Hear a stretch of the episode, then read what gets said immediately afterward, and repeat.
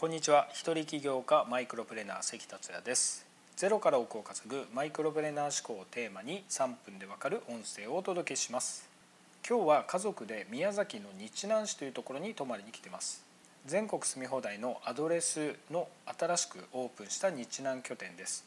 場所は油商店街といってシャッター街だったところが店舗の誘致などに成功して全国からも注目を浴びた場所です。また詳しくは別の機会にお話しするとして今台風10号が来てるんですよね。ちょっと天候がいまいちかもしれないんですけれども家族で楽しみたいと思います。さて今回のテーマは稼げる日本語をマスターする3つの方法です。まず言葉について考えてみたいと思います。僕たちは言葉を使うから考えることができています。それは言葉を使わずに考えろと言われても不可能なことから分かりますよね。そして当たり前のことですが日本で稼ぐには日本の言葉である日本語をマスターすることです。でも稼げる日本語なんて学校では教えてくれませんよね。だから稼げる日本語をマスターする人はすぐに稼げるようになっていくんです。そこで稼げる日本語をマスターする3つの方法についてお伝えします。まず1つ目は領書や記事をたくさん読むことです。僕の話になるんですけれども高校生の頃現代国語の成績がガタ落ちしたことがあるんですね。自分では気づいてなかったんですけれども当時の僕は日本語がどんどん理解できなくなっていたんです。日本人だから日本語は勉強しなくてもできるだろうと高をくくってて教科書も読まず授業や宿題もサボってました。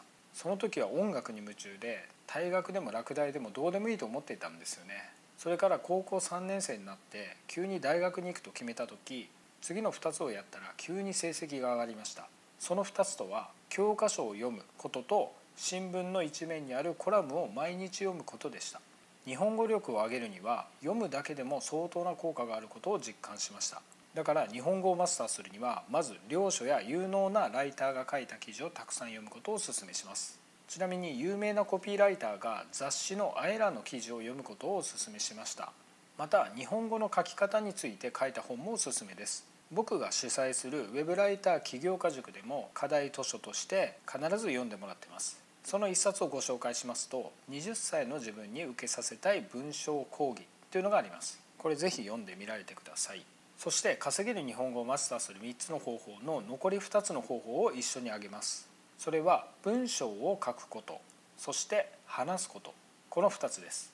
1つ目は読むことでしたけれどもこれはインプットですよね。対して文章を書くこと話すことというのは共にアウトプットすることです。文章を書く時や話す時はテーマを決めてやるとより日本語がマスターできます。なのでメルマガやブログを書いたり人前で発表したりセミナープレゼンなどはおすすめです。ちなみにこの僕がやってる音声配信も継続してすごく実感してますけれども力がつきますね。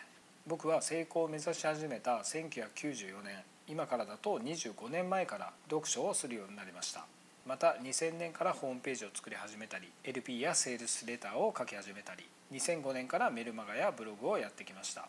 2012年からはセミナーを始めました。まだまだ日本語の上達する余地があることは自覚してるんですけれどもこうして日本語のスキルを上げていったことにより稼げるようになりました。稼げる日本語をマスターする方法この3つをまとめると読む書く話すことですね。そしてさらにこれらを継続することがポイントです。あなたもぜひ頑張ってください。僕も気を抜かずに頑張ります。本日は以上です。最後までお聴きいただきありがとうございました。それではまた明日。